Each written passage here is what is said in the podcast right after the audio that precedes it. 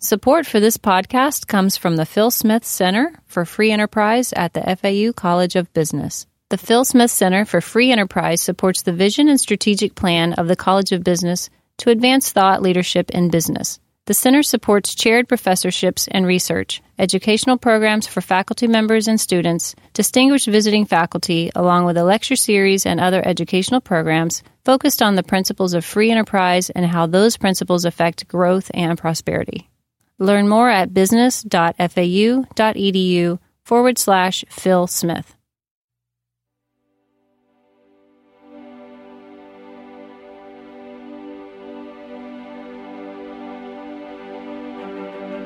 Hello, my name is Dan Gropper, and I am the Dean of the College of Business at Florida Atlantic University.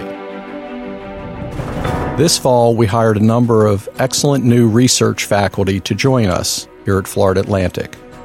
Douglas Cumming and Sophia Johan join us from the Schulich School of Business at York University in Toronto. They're a husband and wife team, and we are thrilled to have them join us here at Florida Atlantic University. While they each have impressive scholarly records on their own, together they have produced three books and more than 30 referee journal articles. Sophia, I understand one of your areas of interest is in helping entrepreneurs raise money. Tell us a little bit about how that interest affects your research and your teaching. Well, in a previous and more profitable life, I was a venture capitalist.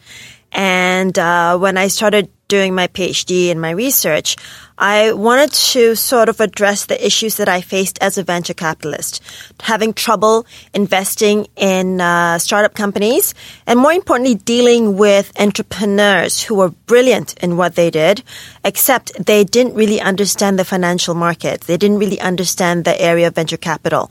So what I do in my teaching and my research is try to understand how to mitigate these problems so that we can breach the capital gap in a sense that, you know, the venture capital capital will get to the entrepreneurs and the entrepreneurs will fully utilize the capital invested in these companies.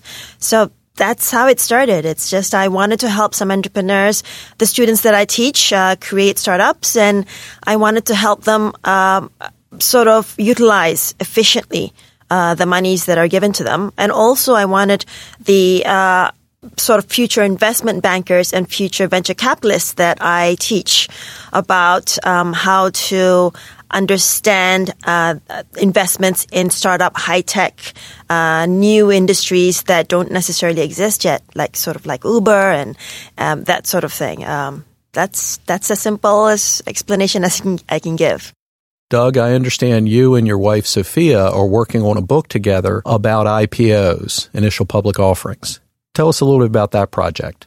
Thanks very much. The book is with Oxford University Press, a leading publisher, and uh, initial public offerings are extremely important uh, for companies. It's one of the most important milestones a company can reach to get a listing on a stock exchange for the very first time.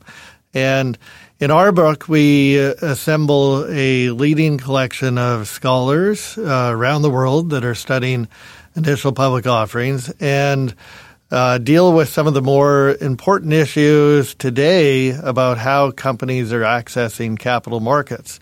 So, for example, uh, a big debate these days deals with having dual class shares and special voting rights for founders that are going public. And because there are so few IPOs relative to what we've seen in prior years, investment banks are more inclined to take companies public with these dual class shares. Is that a good thing or a bad thing? Well, among other topic areas, hopefully you'll take a look at our book and see some answers to these types of questions. One of the main reasons why we decided to work on this book together is because we teach venture capital, and that is, I believe, the holy grail for many young startup companies, which is how do we go for an IPO? And this book sort of collected uh, leading research in the area so that our students and our co-authors would be able to access in a simple handbook leading leading research on on IPOs around the world. It isn't just the US market or the European markets. It's it's IPO markets are everywhere And, and it's important for us to realize that, that we are not restricted to just a few markets. There are larger markets to, to expand to, and especially for companies that are hoping to go global. Um, so that's why we just wanted a one-stop center, I guess, for researchers to access.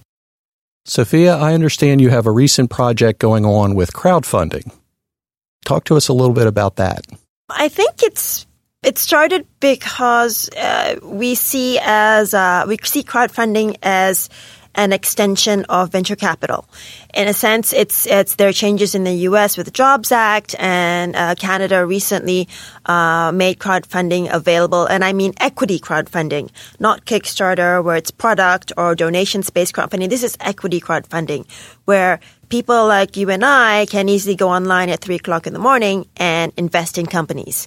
And I think that's uh, it, it's an under-researched area in a sense. You kind of figure out this in the financial markets. We know stock markets are heavily um, researched. We know private equity markets are heavily researched. Uh, hedge funds are heavily researched. So all these investment avenues, uh, there's a lot more information about these areas, except for crowdfunding. That's so new, and we wanted to get into this area to sort of um, mitigate any risks in investments, help help sort of our, our students and other researchers uh, get a better idea of what crowdfunding is about because that is where companies will be getting funding in the future. They already are, but increasingly it's becoming more popular uh, to to tap the I suppose the retail market, which is relatively high risk for investors in that sense. Um, so that's just how it came about, and we were asked to write a book on it, and and we hope to be able to use it in our classes because there's a lot of interest in students in becoming crowdfunders, uh, providing platforms, crowdfunding platforms, fintech. Uh, I think it's this the use of technology uh, in financial markets today is extraordinary, and we wanted to just do some research on that. Doug, I understand you've just finished a book on the so called triple bottom line of investing. Can you tell us a little bit about that? Yes, the triple bottom line of investing refers to three components social, environmental, and financial performance. And historically, uh, either uh, companies uh, didn't so much focus on social and environmental performance. Uh, that's been increasingly uh, looked at over the years. And uh, what our book does is examines the interplay between these three areas. It's um, uh, becoming increasingly apparent that social and environmental performance are are intertwined with financial performance. For example, uh, many people have become aware that climate risk uh, is uh, one of the major components of stock risk. So pricing models for publicly traded companies uh, increasingly incorporate issues like climate risk. Uh, uh, to do fail to do so is going to be uh, to improperly specify financial models. So our book uh, brings together the latest uh, research on these topics from leading scholars around the world and uh, will hopefully inspire uh, firms, uh, students, and regulators alike to increasingly think about these topics. Certainly, in the mandated disclosure uh, through securities regulators around the world, are starting to require that uh, financial risks are not the only types of disclosure, but also, for example, environmental risks as well. Sophia, I understand you have a specific interest in business ethics and financial markets. Talk to us a little bit about that. You know, when you start your your financial or your training in financial uh, training in academics, um, especially in finance, you know, you start off with think you start off with being taught that in an efficient market, um, the current market prices of stocks and bonds fully reflect available information. Um, now, being legally trained, however, we we always um, sort of were, were, exposed to the, the the darker side of of life, so to speak. So I've I've always wondered, well, what happens if the available information is misleading or fraudulent. So how does that affect the financial market? And you know, many academics have done this, and uh, we've been lucky, or uh, Doug and I have been lucky also in a sense that we've been able to get great data uh, on market supervision and market enforcement around the world. Um, and our papers have been published in Journal of Financial Economics and other leading uh, law and finance journals. Um, um, but I think what we what we set out to do is remember we're getting older so we're more interested in our retirement savings than we were 20 years ago. And the idea that frauds or undetected frauds may affect our um, financial or our savings, our retirement savings, uh, is of interest to us. And I, and we hope that it would be of interest to other investors investing in the market. Increasingly, people, retirees are investing in the markets and they're trying to divest. And they've just sort of realized over time that uh, the market participants that they thought they th- trusted um, may not necessarily be doing what's best for them. Um, and we we sort of want to uh, highlight these issues that will um, help just hopefully us, and uh, more importantly, just help other market participants um, in understanding that what you know the the ethical breaches um, in the financial industry may not necessarily be fully reflected in the prices. And we're not, you know, suggesting that this has to be uh, regulated to to a certain extent, but yet maybe it's better for investors to be more aware of what they're investing in. Caveat emptor, buyer beware. But if they're not aware, how are they going to be aware, right? So that's just uh, uh, sort of a fun area of research that we, we do. Um, uh, and I, I, think we hope that it will help um, many people out there. Which classes are you teaching this semester, and what are you looking forward to teaching next semester? Oh, I'll start first as I'm teaching this semester. Um, I teach an MBA corporate finance course, and I also teach an undergraduate case studies course, uh, which is case studies based on corporate finance. Um, let me start with the uh, MBA course. I, I find that fascinating because um, of the student demographics and because of how um, excited the students are in learning finance. Um, many of them do not have a financial background, so it is challenging. But yet at the same time, they are starting to appreciate just um, how finance affects every aspect of their life, from their own personal finance, just understanding time value of money, uh, just understanding uh, compound interest, and that's a basic aspect of it. But you know, just doing a discounted cash flow on any decisions that they make. For example, this the decision decision to make that to do the MBA. Did they calculate the capital expense that they were going to invest and any future growth in their income? Many of them didn't but you know now they, they did it after I told, told them to. Um, I think it's important for future managers to understand finance, to be able to appreciate how central it is to every company's decision making process. And uh, I enjoy teaching that to them on, on, on, on you know, it's it's a more advanced level, but yet uh, something that they, it's crucial for them in their in their work life, I suppose. For the undergrad students, uh, we do real life application of the subjects or the theories that they've learned over the last two or three years. And I think it's interesting for them to apply their knowledge of share valuation to the Tesla case. And we work on uh, international cases because we can't assume that many of them will not work uh, overseas. Um, Tokyo, Hong Kong, Australia.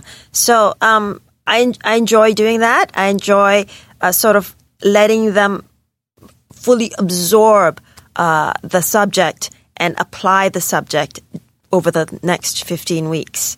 Um, what about you, Doug? That's a tricky question because I am not currently teaching this semester. I have a few other professional obligations that have required me to travel for the next number of weeks. Uh, as the Vice President and President elect of the International Corporate Governance Society, I have to go to Shanghai tomorrow and I'll be away for three weeks in uh, China, including Shanghai, Macau, then uh, Vietnam, then uh, Kobe in Japan. Uh, then I come back uh, to for a couple of weeks to only go to Budapest uh, to come back and then go to Santiago. So these this is for uh, as well work as the managing editor of the Journal of Corporate Finance, which keeps me uh, rather busy and on the road more than I uh, should be. Uh, but I will have the opportunity to start teaching next semester. I'm very happy to have two courses. One is on venture capital and private equity, one of the areas that Sophie and I work in, have written a textbook together on based on a number of our uh, research articles and practical experiences. And that's a very fun class that uh, looks at the financing of startups, largely from a perspective of financial contracting. And we get into real hands on detail about writing financial contracts, uh, how, how the separation of cash flow and control rights works for entrepreneurs, uh, how that affects things like exit decisions and IPOs that we uh, also have in our related handbook on IPOs that we talked about. The other class that I'm uh, uh teaching is on the theory and practice of corporate finance, which I'm, uh, of course, very happy to uh, have a class on topic.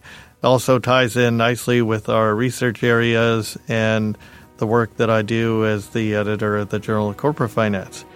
So uh, I look forward to meeting a number of new students next semester. Dean Gropper Presents is part of the FAU College of Business Podcast Network. To learn more, visit us at business.fau.edu forward slash podcasts and follow Dean Gropper on Twitter at FAU Business Dean.